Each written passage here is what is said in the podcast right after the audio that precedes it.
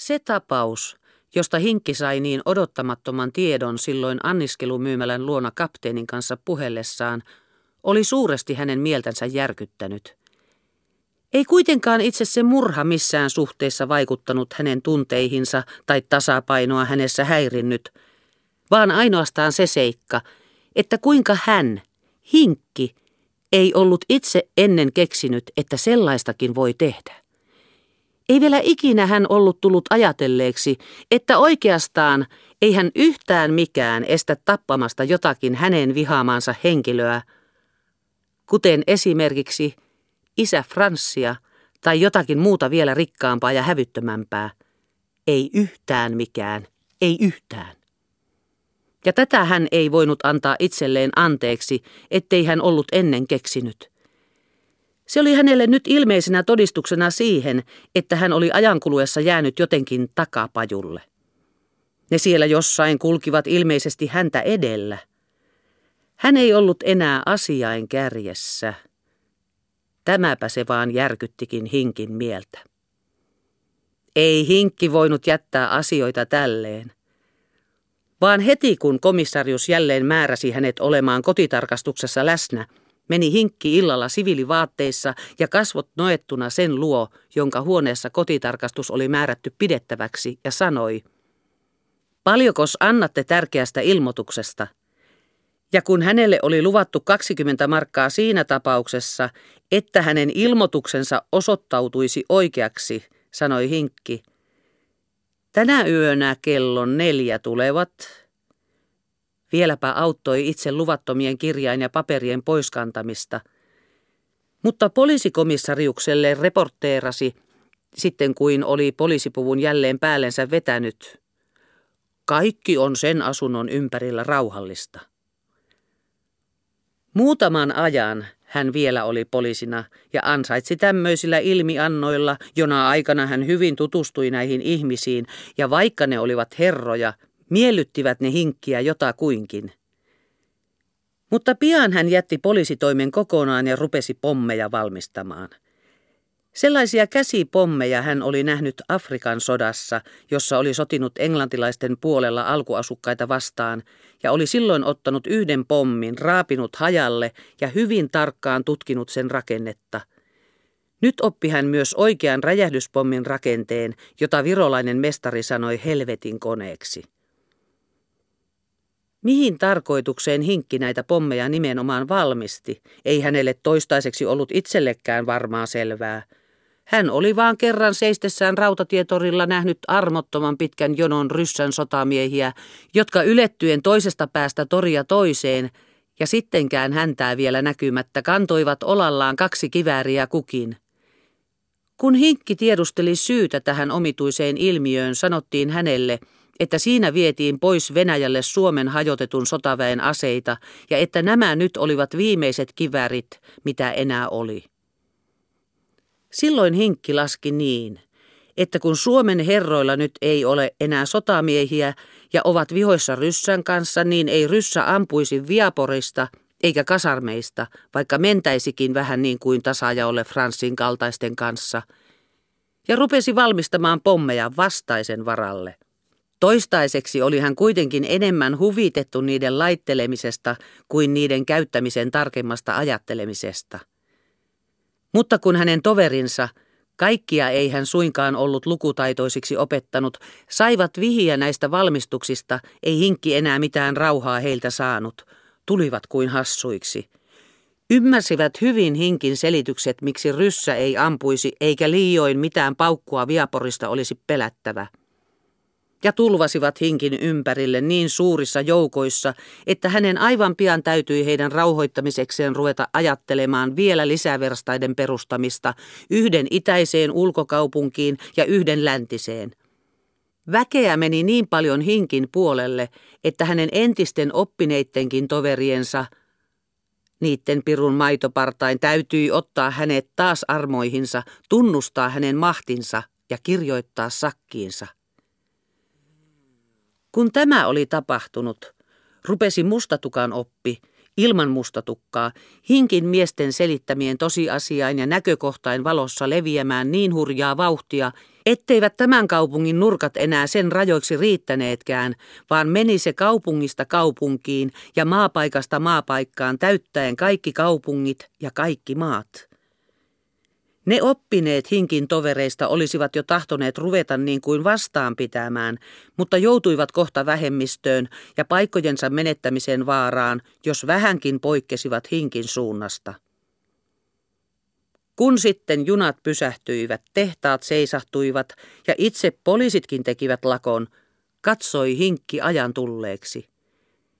Miehille nyt vaan hyvä annos viinaa ja asia olisi ollut pian suoritettu.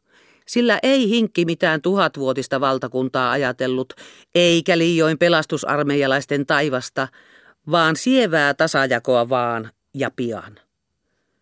Jo kulki hänen miehiänsä rohkeissa nousuviinoissa, rivittäin pitkin pitkän sillan katuja, sulkien tieltään kaiken katuliikkeen ja lakaisten edestään kaikki hajallaan olevaiset ja säikkyväiset.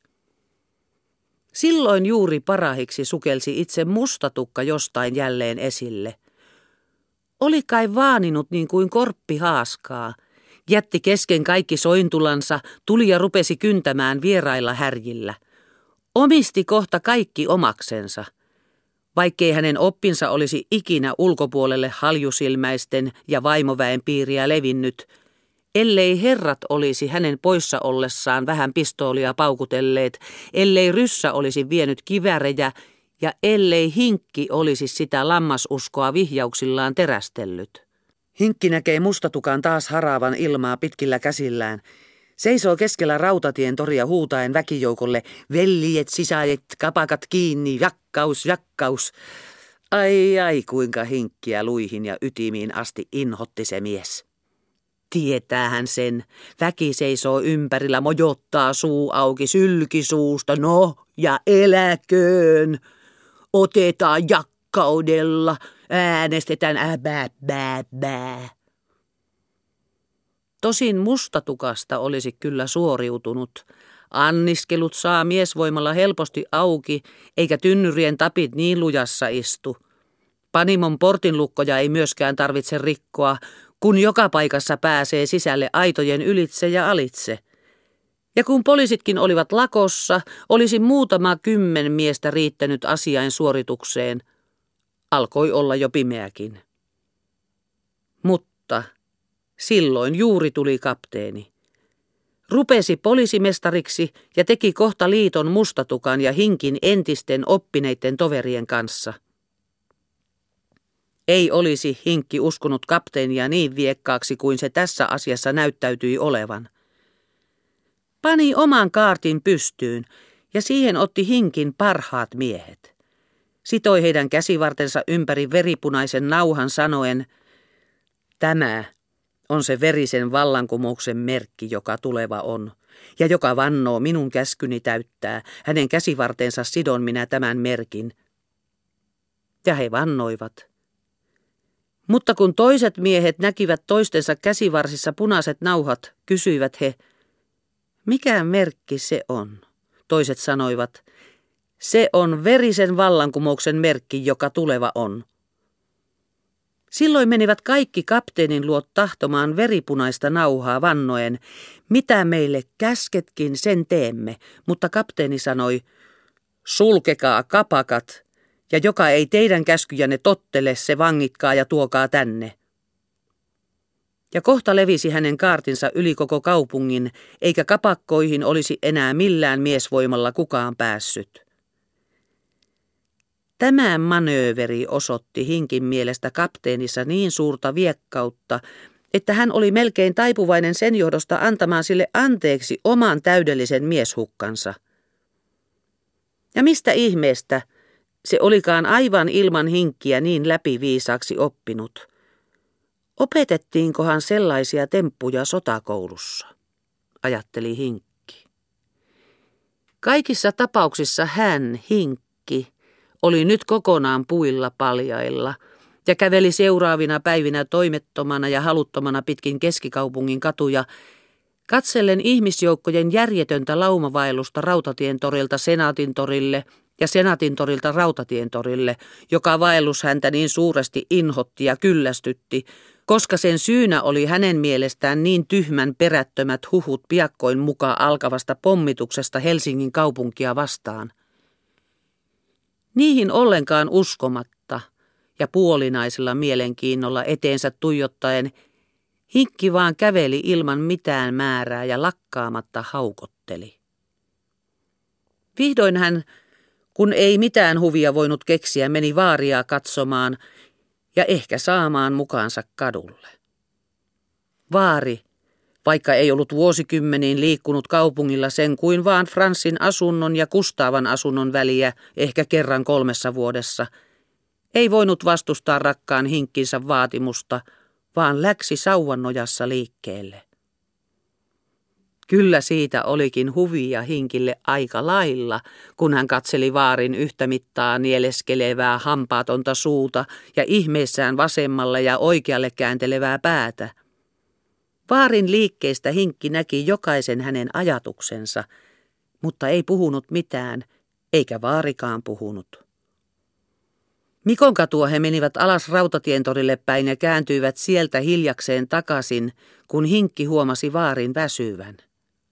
Katos, katos, sanoi Hinkki elvytellen vaaria ja osoitteli kaikkein rikkaimpien talojen ikkunoihin. Jos nyt tämän kaupungin sytyttäisin, niin toinen leikki siitä tulisi kuin ennen muinoin Hämeenlinnan markkinoilla. Näin sanoi Hinkki muistutellen vaarin kertomusta aikeistaan riikimiesten kanssa polttaa Hämeenlinnan kaupunki, josta syystä se sitten Siperiaankin oli joutunut. Hmm, toinen tulisi, myönsi vaari, sillä hän oli jo nähnyt, että kaupunki oli ilman poliiseja, kuten Hinkki oli hänelle sanonut. Mutta eiköhän se vaari olisi kasakoilta pelastunut, ellei vaan olisi sitä äijää tulesta auttamaan mennyt, sanoi Hinkki ja nauraen työnteli vaaria kylkeen. jolla äänellä Hinkki tahtoi pilkata vaarin siinä tilaisuudessa osoittamaa tyhmyyttä. Vaari nauraa höhötti sydämellisesti rakkaalle hinkillensä. Katos, katos, hoki hinkki taas harmistuneena ja kihelmöivin sormin osotellen aivan suojattomia rikkauksia kivimuurien ikkunoissa, pankkipalatseissa ja pani tuskitellen, ai, ai, kuten tapansa oli saadessaan jotain oikein tyhmää todistaa. Sitäkö musta tukkaa ne vaan uskovat, sanoi vaari tahtoen ottaa osaa hinkin huoliin. Vielä mitä, sanoi hinkki. Meidän kapteenia ne uskovat. Oh, kasvaan sitä äpärää, sanoi vaari ja lisäsi. Turhaan, turhaan minä sen likaan sarkasäkissä maailmalle kannoin. Älkää sanoko, sanoi hinkki, ja hänen ylähuulensa vasen pieli vähän kohosi. Jos se kapteeni kuninkaaksi pääsee, ehkä se maatkin veneojalle jakaa. Jakaa se, sanonko minä? Eteenpäin maleksiessaan he tulivat patsaan kohdalle, jonka ympärillä suuri väkijoukko seisoi lukemassa kapteenin julistusta. Toiset tulivat, toiset menivät, Toiset vaan suu auki katsoivat silmien turhaan haratessa jotain selittävää vastausta äkkiä nousseihin yllättäviin kysymyksiin. Toiset nyykäyttelivät hyväksyvästi päätänsä, toiset näyttivät huolestuneilta, toiset naurahtelivat. Hinkki tunkeutui vaarin kanssa myös esille patsaan juureen. Mitä siinä on? kysyi vaari. Hinkki luki Tästä päivästä alkaen on prostitutsioni Suomen pääkaupungissa lakkautettu. Soo, pani hinkki. Ja hän muisti, kuinka kapteeni oli aikoinaan laassut puhtaaksi tyttöpaikan. Aikookohan se nyt laasta koko kaupungin? Häh? kysyi vaari uudestaan. Mutta hinkki ei katsonut maksavan vaivaa ruveta vaarille sellaista edes selittämään – ja haukotellen ja äijän hitaasta etenemisestä laiskistuen hinkkimaleksi vaarin asunnolle takaisin. Täällä hän rupesi, loikoen vaarin vuoteella ajankuluksi ikävissään soittelemaan harmonikkaansa, jota vaari häntä varten kaapin nurkassa talletti. Sillä ei hinkki tahtonut ajatella niitä ikäviä ajatuksia, joita kapteenin plakaati oli hänessä virittänyt, kun hän siitä muisti koko oman elämänsä – ja erittäinkin isä Franssin elämän, sen inhottavan möhömahan kaikki rikastumisen alkusyyt, sen vaaria kohtaan osoittaman suuren hävyttömyyden, kun oli ensin viekotellut vaarilta kaikki rahat ja sitten antoi sen asua puolimädänneessä piharakennuksessa pimeässä, hämähäkkien ja homeen seassa. Kyllä se mies olisi ollut aivan ensimmäiseksi tapettava, jos vaan joku oli tapettava. Mutta juuri näitäpä hinkki ei nyt viitsinytkään ajatella. Hän aikoi ensin pyytää vaarilta viinaa, jota tiesi kyllä kaapissa hänen varalleen olevan, mutta sitten ottikin harmonikan, koska se teki hänelle tavallisesti melkein saman palveluksen ikävien ajatusten karkottajana. Ja soitteli soittelemistaan aivan loputtomiin. Vihdoin hinkki alkoi pitää soitossaan niin kuin pieniä väliaikoja, ja silloin aina hymyili ajatuksissaan. Vaari huomasi siitä, että nyt se on vihdoin jotain taas huvikseen keksinyt. Ja aivan oikein. Vielä yksi valssi, ja hinkki nousi päättäväisesti vuoteelta ja meni suuhymyssä ajurirenkien puolelle. No, ettehän te sitä möhömahaa vanginneetkaan. Hei meidän pitää nytkään vaan lakkokomitean, vastasivat he hänelle.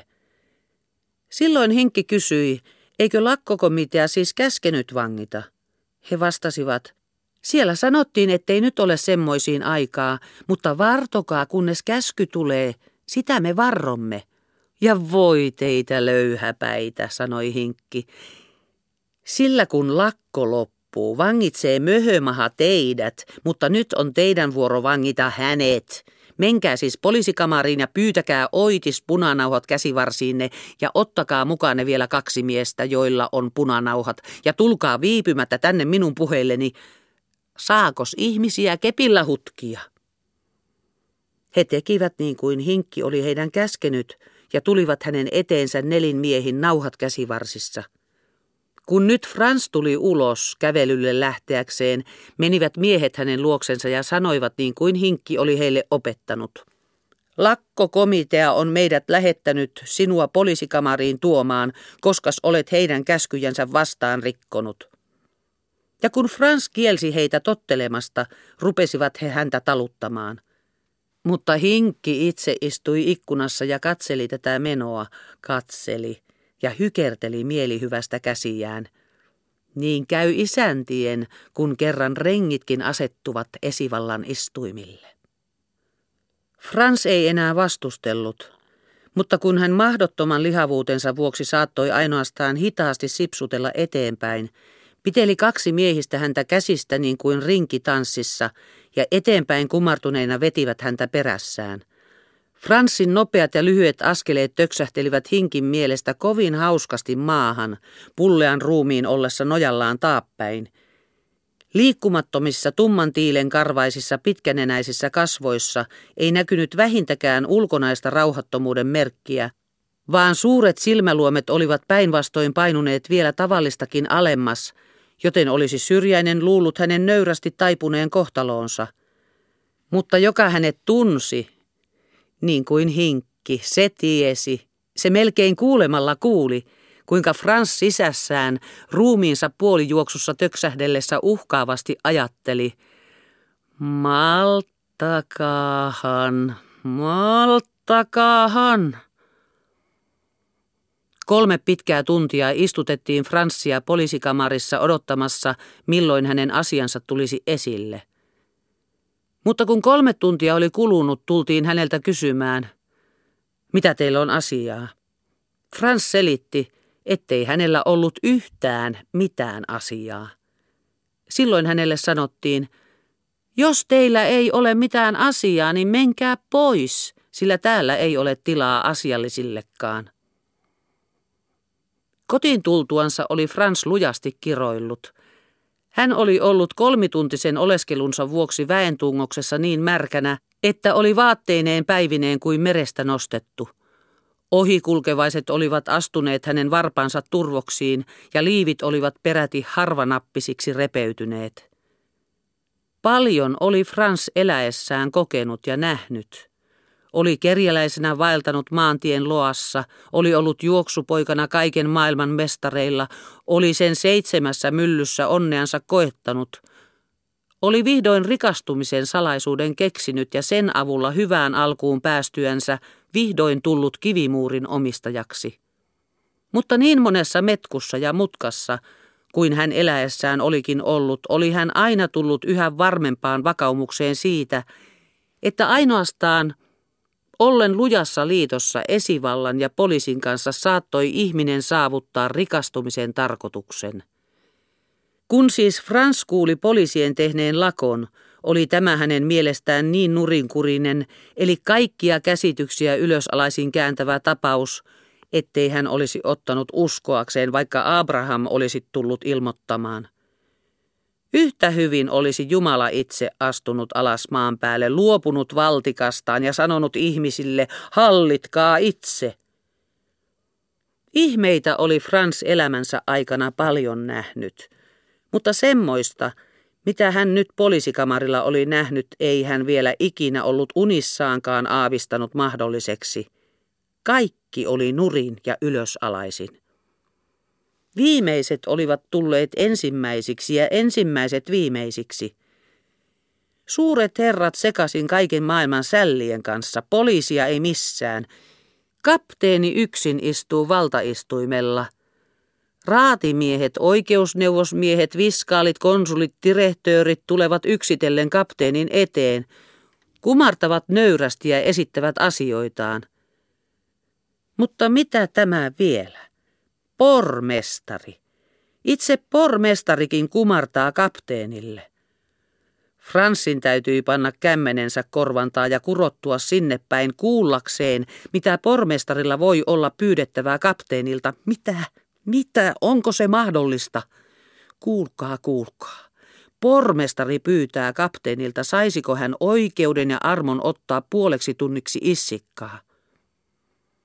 Ennen ei tarvinnut kuin viheltää kadun kulmassa, niin sai niitä ympärilleen joka suunnalta, että olivat toistensa päälle lentää.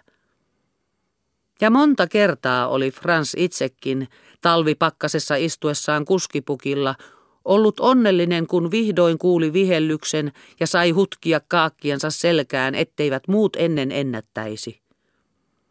Olipa useasti suljauttanut rekensä juuri tämän saman pormestarinkin eteen, kun näki hänen astuvan kahvilasta hansikoita sormiinsa vetäen.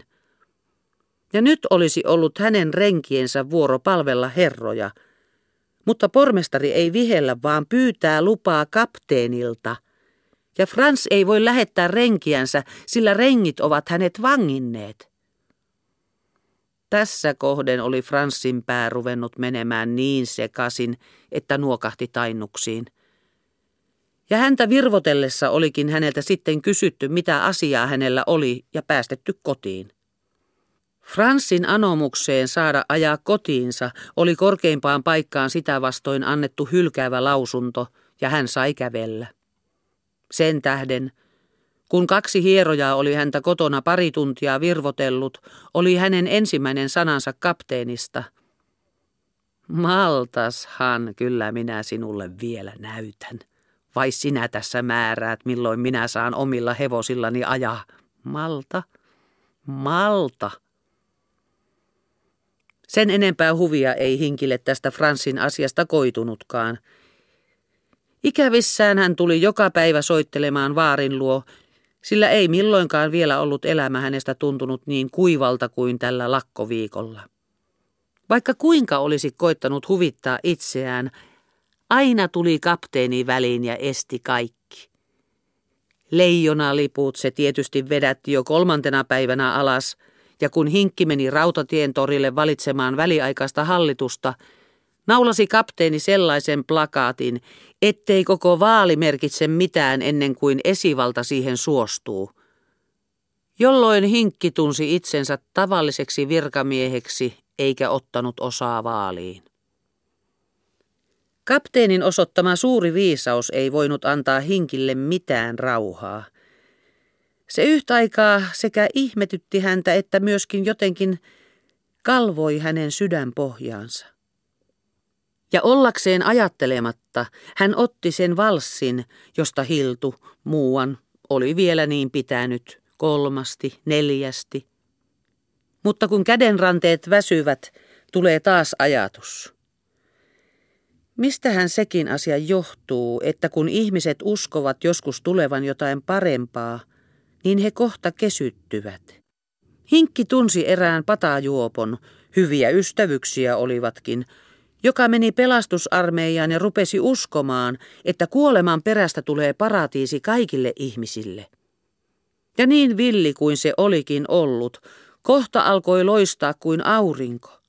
Ei ottanut enää viinan tilkkaa suuhunsa, vaan itkiä ylisteli aamusta iltaan Herraa.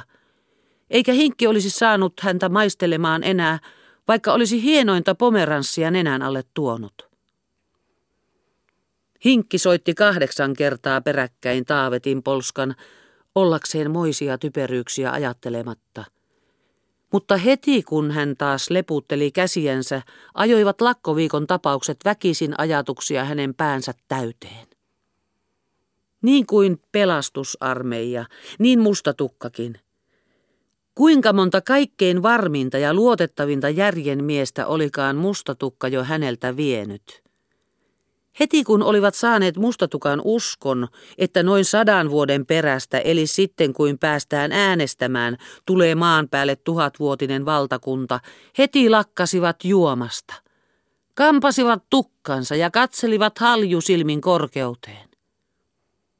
Ja kun hinkki koitti saada heitä ravistettua ennalleen, työnsivät he hänet ylenkatseellisesti luotaan sanoen, Sinä elät pimeydessä.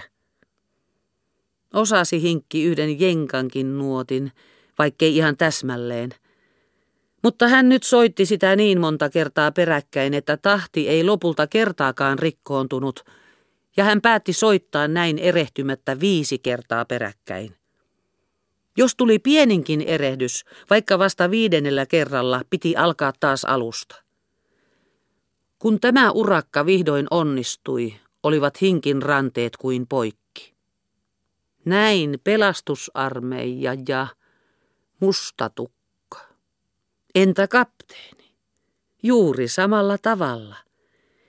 Kesytti yhdellä ainoalla sanalla tulevaisesta vallankumouksesta hinkin rajuimmat miehet – niin että kun hinkki meni koetteeksi anniskeluun pyrkimään, jossa näitä oli vahtina, heidän päämiehensä hypäten polkasi molemmin jaloin maata ja rajusti hihkaisten kirosi, että ei vaikka perkele olisi. Kapakat ja porttolat pois ja oikeus maahan, se olkoon tunnussanamme. Ja jos nyt nuo pelastusarmeijan ja mustatukan ja kapteenin lupaukset olisivat olleet jotain uskottavia asioita, mutta puhumattakaan pelastusarmeijan paratiisista oli sekä mustatukan että myös kapteeninkin puheet kaikkein typerintä typeryyttä, sillä kuinka voivat he tehdä, ettei sotamiehiä olisi ryssälläkään? Voisiko hinkki koskaan kesyttyä?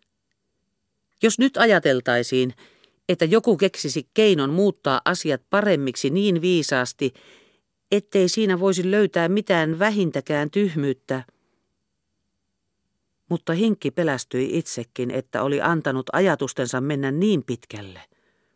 Ja tämä ajatus oli hänelle kirvelevän vastenmielinen. Hän kirosi mielessään vielä kerran lakkoa, joka väkisin pani hänen päähänsä siellä ennen milloinkaan olemattomia ajatuksia ja huusi vaarille, Antakaa nyt sitten sitä viinaanne. Vaari kolisteli esille potun kaapistaan. Kun hinkki oli juonut kolme ryyppyä, saattoi hän taas soittaa esteettömästi – ja näin hän ryypiskeli ja soitteli, kunnes lakonpäivät päättyivät, ja hinkki oli päässyt elämänsä ehkä kaikkein ikävimmästä ajasta.